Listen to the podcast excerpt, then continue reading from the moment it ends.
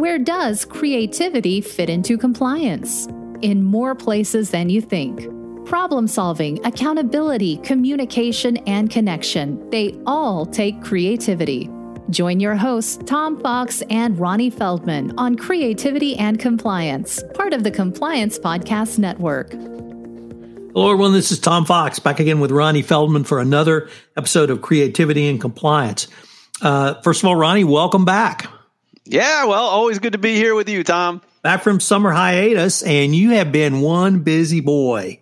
You have cranked out a new video series called Tales of the Hotline and I wanted to maybe explore that series, have you talk about that a little bit, but really use that as a way to, to maybe take a deeper dive into storytelling and why you think storytelling can be so effective in the compliance space.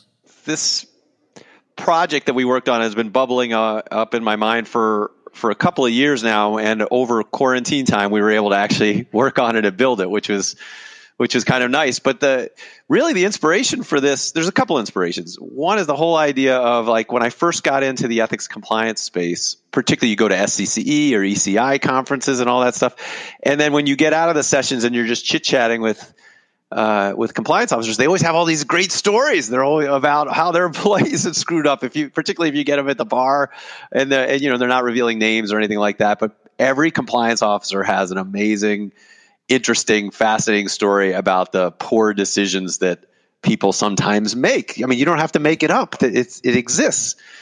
So I have to tell you that, like, it was. I was watching. I watch a show on Comedy Central called Drunk History. Well, so this show, at its core, uh, I mean, it's super silly, but they basically have comedians retell real stories about real things that happened in history, but they get boozed up beforehand so that the way the way they tell it is often funny. So the storytellers ha, ha, has these weird phrases and blah blah blah. But I, it's really fascinating, and I learn things. Um, so I started thinking about how could we do that in the compliance space, and then you, start looking about other storytelling examples, and podcasts are a great example of this. If you look up right now, what are the most popular podcasts? It's like This American Life or Serial, um, and these are all uh, a narrator uh, telling all these interesting stories about different aspects of humanity. So it got me thinking uh, about how it could really be used to tell stories about these hard to get at subject matter. We can mine real stories from the ethics compliance community, talk about all the interesting uh, reasons why things happen.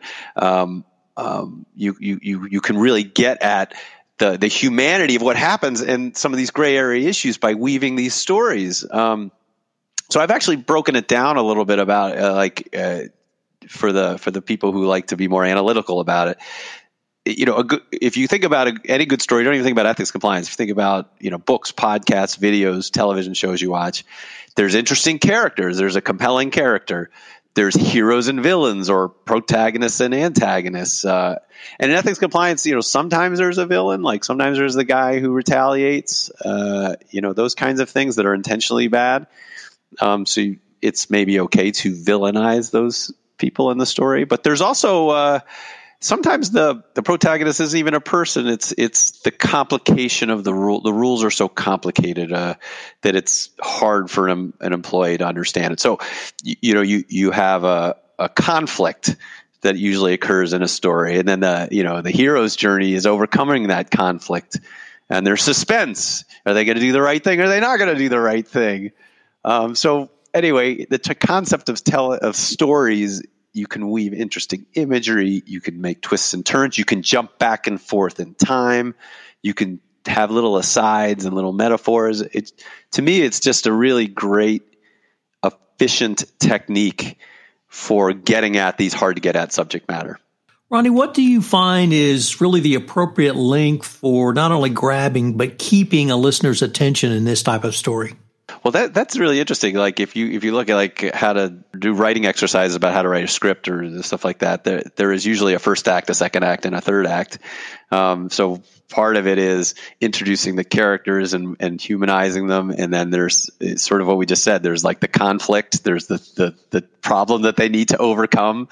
Uh, and so you need to introduce that. And then there's the suspense. Are they going to overcome it? Are they going to make good decisions or bad decisions? Here's all the things that they're thinking about. And then usually there's some sort of resolution. And and it, it doesn't always have to be a happy ending. Sometimes res- from a teaching standpoint the resolution is they did the wrong thing. But in the context of the story you can um, you know, t- t- teach on that or, or, or end on a cliffhanger and finish it later. So I, I, think part of it is doing some of the things that we're talking about is ha- uh, focus on the human aspect it, of it. Um, talk like a human being. Uh, I'm, re- I'm, talking about you, Mr. Lawyer. There, you know, you, you, you don't don't talk about policies. Talk about the things that people do and why they do them and why you think that they do them and what excuses they might have and why that might not be the best way to think about it. I think all that goes into keeping people uh, engaged. Ronnie, um, is there any real uh, behavioral science that backs up any of the learning techniques you try to incorporate into your storytelling? Yeah, it's a good question. I, so I don't claim to be a, an expert on this, although I, I, so I've recently read some articles on, uh, on this and a couple of studies, uh, and and you, you know, you surprise, surprise, there is. Uh, I was reading this Harvard Business Review uh, article, and it was talking about um, the fact that when you're telling a story, it's sort of uh, uh you think of Roy Rogers back in the day was like the main way that people would communicate history. Uh, so it builds familiarity because it's sort of colloquial and and um, informal. So that tends to kind of build a, a trust and um, like any kind of entertainment i talk about like a lot of this in terms of comedy you know comedy opens people up to listening and learning. So um, this sort of style opens people up to listen and learn. Um, it makes emotional connections uh, so it's easy to remember. Um, i kind of said this already but like the whole idea of nuance like if you're making a scenario based video, you're showing a scene between two people, you're seeing that scene. But a story allows you to talk about that scene, to bring imagery of that scene, to tell the before, the middle, and the after, to reference the policy, to talk about all these other little little nuances that might not be able to be conveyed in a um, you know two or three person scene about something. So I love that there's a that that it's efficient in a way that you can convey these complex um, issues. The other interesting thing that came out uh, that I read about this article was that like I hadn't really thought about this, but there's different types of people learn in different ways. There's visual learners, auditory learners, kinesthetic learners. So a good um, story has the mental pictures and imagery for the visual folks. For the uh, auditory learners, obviously they can listen to the narrator's voice and the focus on the listening of, of, of it. And for the kinesthetic learners, which really taps into emotion and feeling. So uh, the article, the Harvard Business Review article, was talking about how a good crafted story kind of hits all three different kinds of learning styles. Let me see if this would make any sense. One really one way or the other. We've talked a lot on this podcast about stand up and how you bring the techniques that you've learned and perfected over the years really to a learning experience for compliance. Is this type of learning uh, based in any way on that, or is it something completely different? Well, I think it taps into yeah. So yeah, it's a good question. The uh, the thing that I like to think that me and my company bring to the table is we're grabbing theatrical techniques and techniques from the improv and, and sketch community and the comedy community and applying what we learn from those communities to the ethics compliance space to help engage people and help them learn and, and to help promote an ethical culture and a speak up culture. So yeah, it's fun. Ha- you're, asking the question in a way I hadn't thought about it. Um, but yeah, I think so. Eh, in any movie script, in any play that's written, in any sketch scene that's that's written, you you do develop techniques on how to tell a good story. And it's usually some of the things that we were talking about. Usually you start by focusing on what's true. What's so sometimes when I'm working with ethics compliance officers on making a video, they always want to talk about something really funny. And I go, okay, okay, okay plenty of time for that. what actually happens? And tell me why it happens. And let's give four or five examples of how that happens and, and why you think that occurs. And usually there's enough meat in there that the story sort of we you know weaves itself, and then we we sort of you know like apply a beginning, middle, and end, and try and have um, you know some structure to it um, at the end. But mostly it's about focusing on what's true and really heightening those behaviors sometimes, uh, or, uh, or using metaphors to to illuminate what, what those behaviors. If you're doing this, that would be like doing this. So I feel uh, I don't know if I'm answering your question, but I feel like storytelling allows us to pull from a lot of our training, a lot of our training. But I think anybody can do it. Honestly, like anytime you're at with your with your spouse or a buddy at a coffee shop or a bar or a Zoom happy hour. People are what if you think about the, the your favorite stories to tell, you're excited and you're animated and you you you have all this this interesting information in you. So I think it's just applying that kind of point of view to these very serious subjects. Ronnie, that really leads into directly a question I wanted to pose to you because I've heard you talk about you and your creative team and really how much they've enjoyed maybe turning uh, their skills to an area that they had not really thought about using them in. And I wanted to maybe ask you to, to talk about the creative process, really using comedians that you've worked with professionally for many years, but asking them to, to do something a little bit different. And it seems like they fully embrace, you know, the entire concept and, and really enjoy working on this. Would that, would that also be fair? Yeah, I have to tell you that like the, so I've been very fortunate. So I've been in the, the Chicago improv and sketch community for 20 years. So I've met uh, tons of uh, my my my tribe there. I mean, a lot of people have gone on. Uh, I won't name drop, but are you know on film and television and stuff like that. And a lot of people are right on the fringe of that, and those are the people that we use. Um, so they are a talented group of people that are eh, writing for shows that you see on you know whatever ways you watch shows now. uh, so they are talented, and and but what I think that I that they've told me is that they really enjoy working for this space, um, particularly because they view it altruistically. Like, sure, it's a gig, but we are creating content that helps people that helps engage employees about very important subjects versus like the other thing that a lot of my network does is they write for advertising. They write for the big ad agencies. And then they're uh, so i'm going to rip on it a little bit but the, the, they they're less excited about writing something interesting to sell toothpaste than they are about writing something about how to engage a learner about how to be a better human being. you know, they, they, can get behind that. And then from a, a, writing standpoint, it's sometimes fun to put a box around it. Like in corporate education, you you know you can't curse, and you have to be extra sensitive about. Um, you know, making sure not to offend, uh, and and so these are challenges, but we view it as a challenge. The, you can still be interesting, engaging, and uh, uh, with writing within that box, and that's an added challenge to apply our techniques to those areas. And again, back to the idea of storytelling, you don't have to invent. You need to mine from what's actually happening and just uh, tell lots of details and specifics.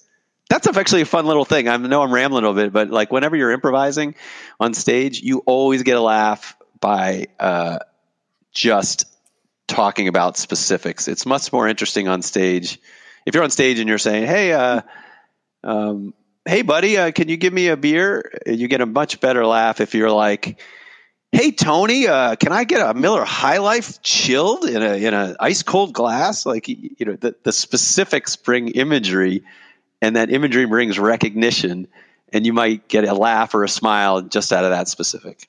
As you reminded our audience early in the podcast, and as you continually remind our audience throughout this podcast series, I'm a lawyer. Yeah. And I tend to think of things or I see things through the lens of a lawyer. And I think maybe you're right that many of us have heard these stories, if not anecdotally, maybe around a bar, maybe around a cup of, you know, coffee shop, uh, maybe Chatham House rules or, or things like that. But how do you really craft? How do you convince people to to take real life stories that you and your team can then make into an engaging narrative that can be used as a as a teaching moment throughout an organization? Yeah well to be fair co- companies have been doing this for a long time you know the, not all of them and i think more and more i'm encouraging more companies to use this technique.